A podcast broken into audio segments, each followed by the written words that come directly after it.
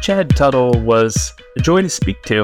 We talked about a lot of concepts in long term care that I had previously not heard of, thought of, didn't know how to define, including integrated delivery network.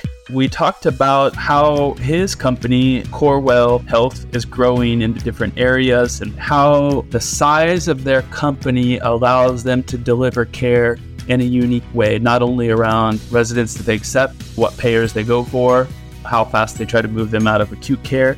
I hope you enjoy this conversation with Chad as much as I did.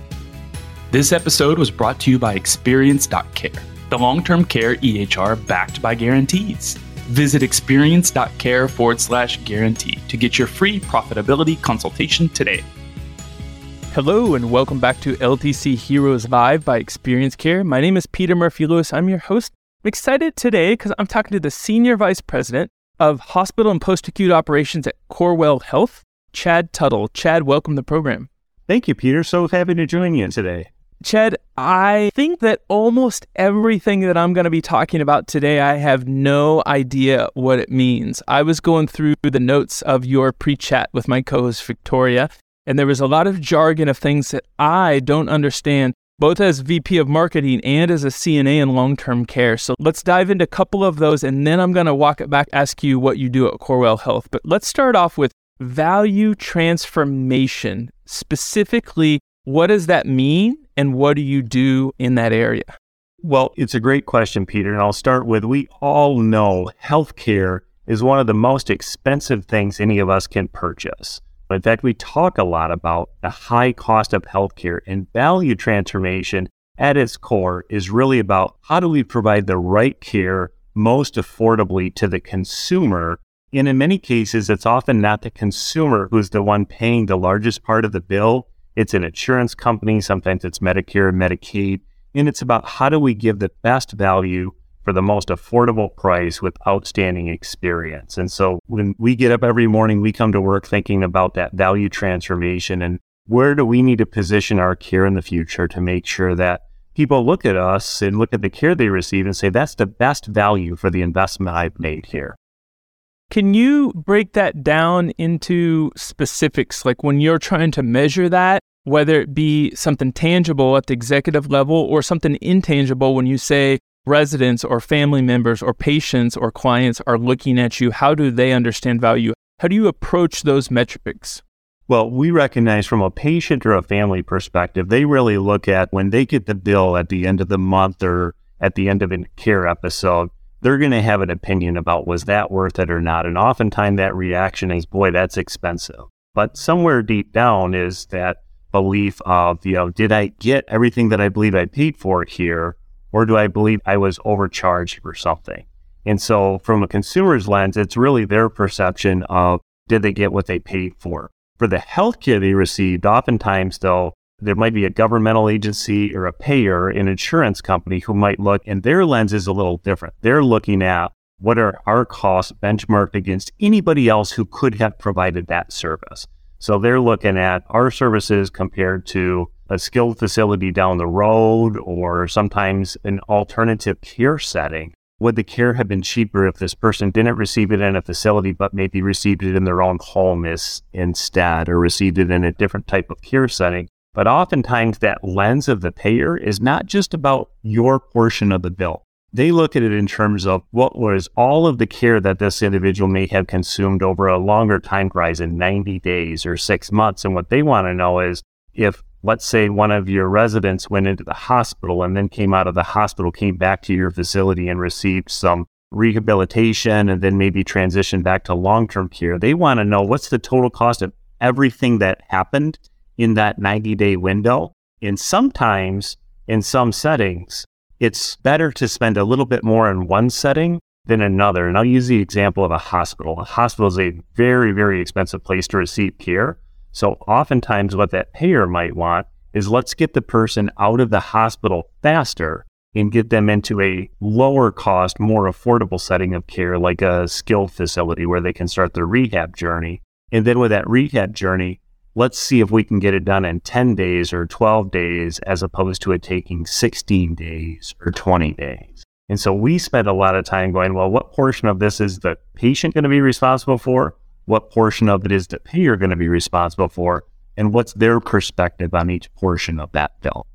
And maybe I'm a little bit tainted because I've spent almost two decades in South America where healthcare is generally is very good and it's about tenth the price that is in the US.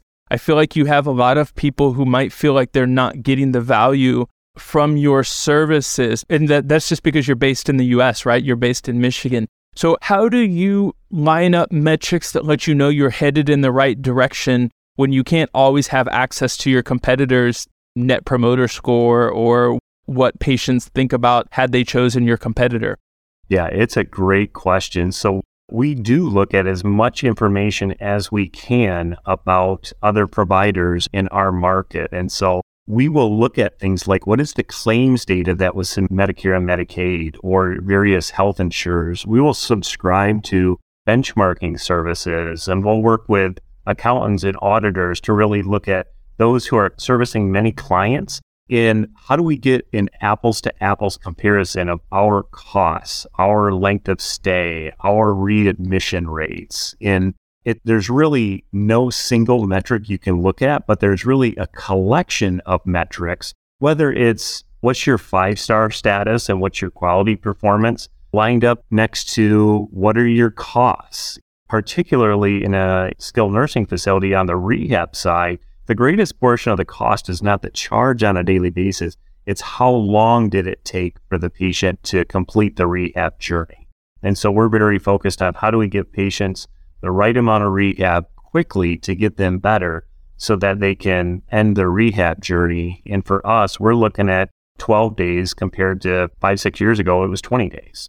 Tell me a little bit about Corewell Health, how big you are. Obviously, by your answers, I can tell you're not only in long term care, you must be in acute as well. And tell me kind of your role there as well. Yeah, so Corewell Health is actually a newer name, and we're actually in the process of renaming and rebranding the organization. I know many of your listeners have been through that process before. For us, we're actually the combination of two large health systems in Michigan, one of them called Spectrum Health and the other called Beaumont Health, that came together a little over a year ago to form a new entity known as Corewell Health. We actually announced the name last fall to our teams, and we're in the process of flipping over our signs and branding and everything during these summer months. But we are a large integrated delivery care system. So we have 22 hospitals, over 400 physician practices. We have a full post acute continuum. So on the skilled nursing side, we have currently eight long term care facilities that also provide a lot of rehab. But we also have home health, hospice, adult foster care, because we're a healthcare provider with a medical group, we also employ a lot of geriatricians. And so we have geriatric practices, and our geriatricians will work in our facilities. And then we do a lot of community palliative, home based primary care programs, and so on. So when you step back and look at us, we're actually the largest employer in the state of Michigan. We have over 61,000 team members, and we're about a $15 billion a year organization. My role with the organization is on the western side of the state. I oversee our hospitals as well as our post acute continuum. And so I actually grew up on the long term care side of the house. So I don't have it anymore at last, but I did have my licensed nursing home administrator license. My work came into healthcare about 22 years ago, but since coming into the health system, came in as the president of our post acute division. And about four years ago, just before COVID, stepped into responsibility for our hospitals as well. And so I lead 11 hospitals, in addition to six, soon to be seven of our skilled nursing facilities, and then the rest of our post acute continuum home care, hospice, palliative, to rehab, all of those programs.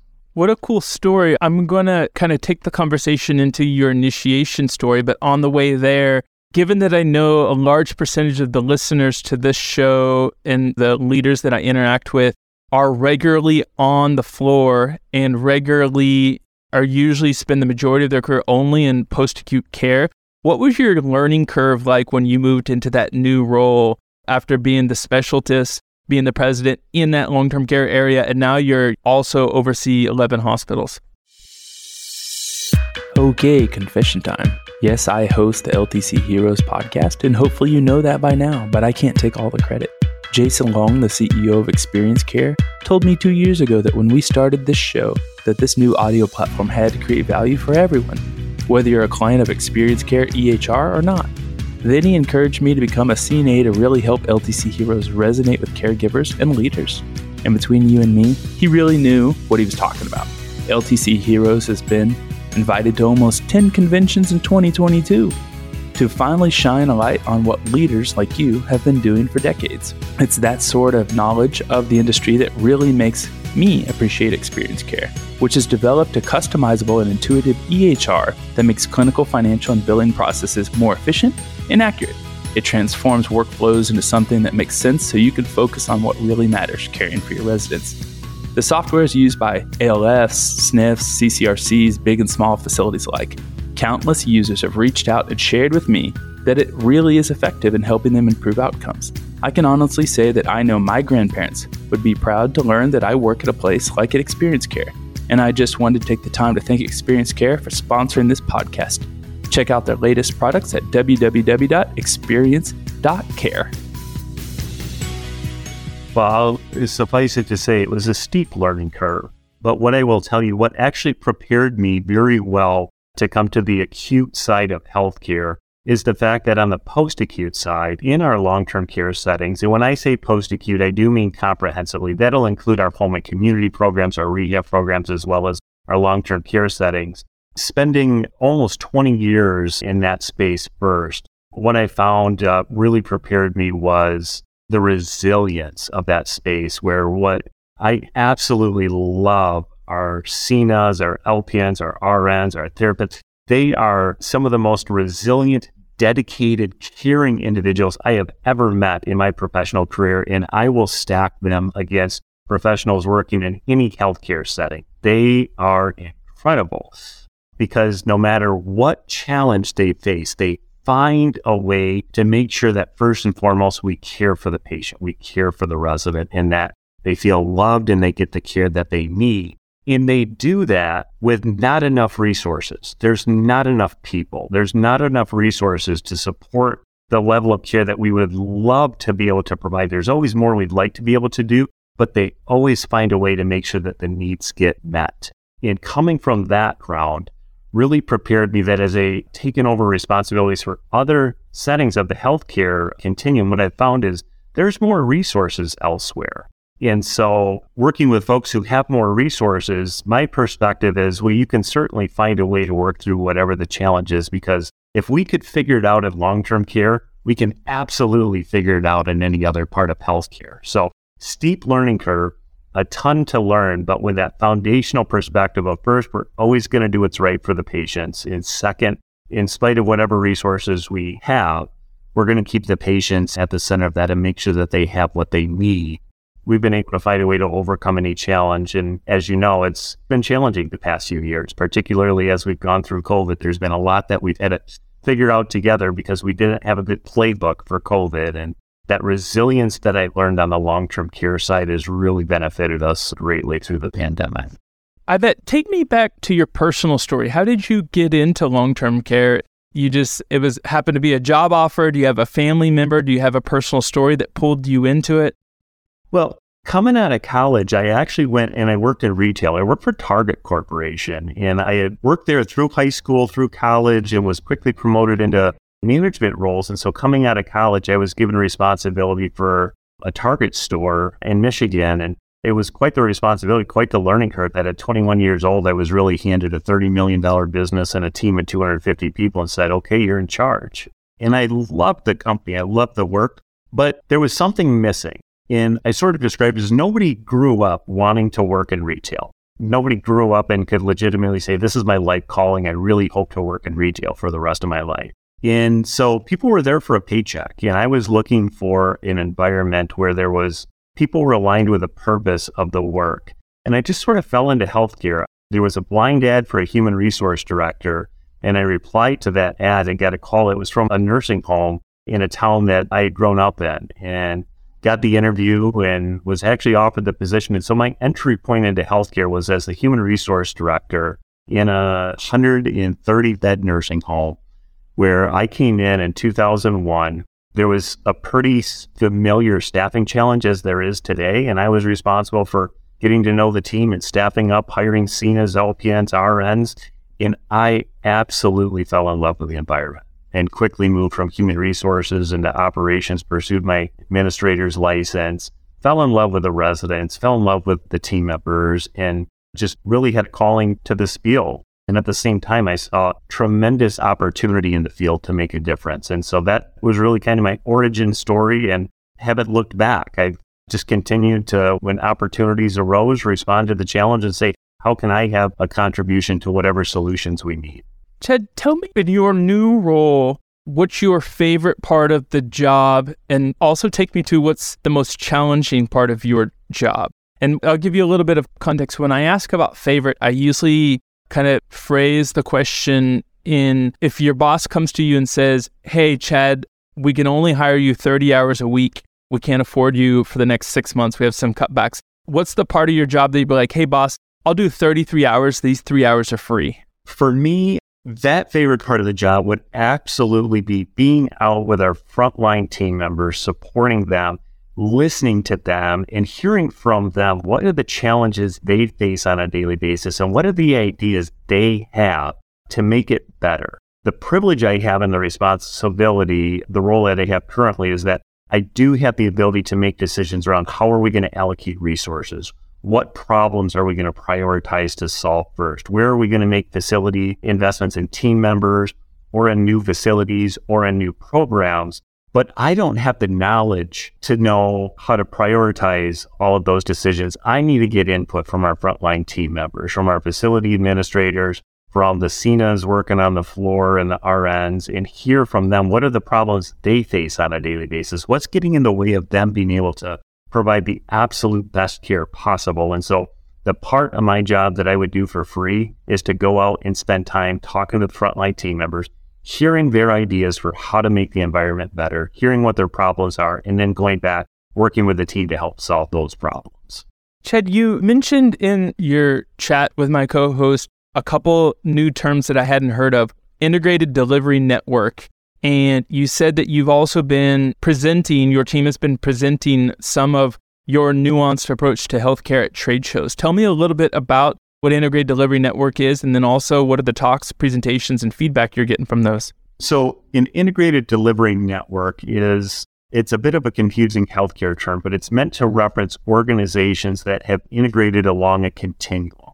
And by continuum, you think of those handoff points in healthcare, Sometimes somebody's living independently at home and something happens, life happens, you fall, you have a hip fracture, and you get an ambulance ride to the hospital. The hospital treats you, they might send you for a rehab journey. And after that rehab journey, you're thinking, how independent will I be? And how do I get back to my primary care physician wherever I'm going to live? And that integrated delivery network is when you've got a system that you're not leaving the system, you're staying within the system. So for us, not only do we have the hospitals, the medical group office, the rehab facilities, and the long term care facilities, we also have an insurance company where we insure 1.3 million lives in Michigan, where oftentimes we're the payer too, where we're the one responsible for paying the bill in addition to giving the care.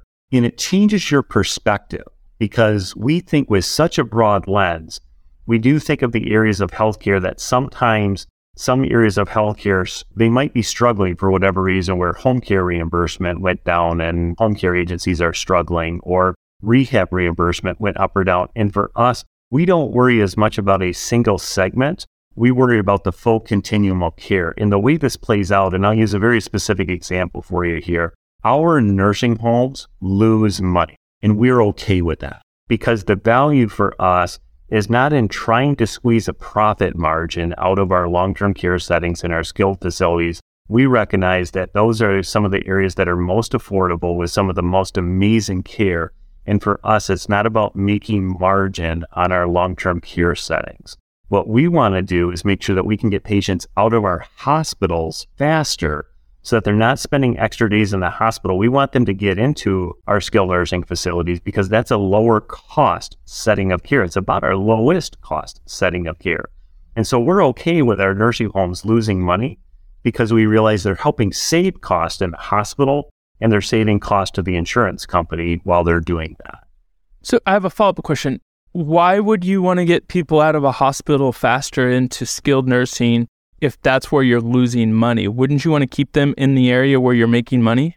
Well, the short answer is in the hospital, these days, because we contract at risk, we don't get paid for everything we do in the hospital. We don't get paid by day, by procedure. Oftentimes, you get paid one payment, a bundled payment for the entire episode of care. And so, if that episode takes five days or 10 days, you're going to get the same payment. And we know our costs in the hospital, it costs us somewhere around $850 a day in just labor costs and other soft costs to keep somebody in the hospital. And so, if they're ready to go after five days, we want to get them out because we know to keep them that six day is going to cost us $850. So we want them to go to another setting where that cost is lower. That makes sense. Maybe some of this can't answer this either because it's confidential or maybe because you're not involved with this area. But where's Corewell growing? You might be one of the first people I've spoken to that has such a diverse portfolio of offerings do you know where you'll be a year from now or two years from now? What are new kind of innovative areas that you're playing around with or testing or even polling? So for us, we're mostly about the state of Michigan. We have a strong presence on the east side of the state of Michigan and the west side of the state of Michigan. In our growth, because we just came together as Corewell Health, we're very focused for the next at least 18 months on the integration happening across the state of Michigan and making sure that we can optimize the health system as a whole. From there, I think you'll really see us looking within the state of Michigan. I think in the long run, there may be aspirations outside of the state, but I think that that's far enough out that we really don't see when those opportunities exactly would be. Chad, is there anything I haven't asked you about either Corewell or your job or something that you're passionate about that you would like to cover before we sign off? Well, I think the thing that I'm most passionate about is this vision for affordable care in the future. And that's one of the things that brought me to Corewell. That's one of the things I love about having a fully integrated system and particularly the long term care facilities within our system that it's not just about the success of just those facilities, it's about the success of the system as the whole. And the system as a whole is aligned around what's most affordable for the patient with the best outcomes. And so it's what I see the future of care being. And what I would say is not every system is going to be a part of integrated delivery network, but there are ways to partner with integrated delivery networks to get those exact same outcomes. And that's where I would like to see the future of the industry continue to move is how do we work together for the betterment of patients? But at the end of the day, what's best for the patients is making sure that we have great caregivers at the bedside and that we're supporting those caregivers at the bedside. And so that's where we'll keep our focus. Wonderful. Chad, thanks for joining me virtually on LTC Heroes. Unfortunately, our paths didn't cross this year at the Michigan Convention, but hopefully next year they will. Appreciate your time. I look forward to it. Visit ltcheroes.com to join our Facebook group for nurses and our exclusive LinkedIn group for LTC owners. Visit ltcheroes.com for your exclusive access today. This episode was brought to you by Experience.care, the long term care EHR backed by guarantees. Visit experience.care forward slash guarantee to get your free profitability consultation today.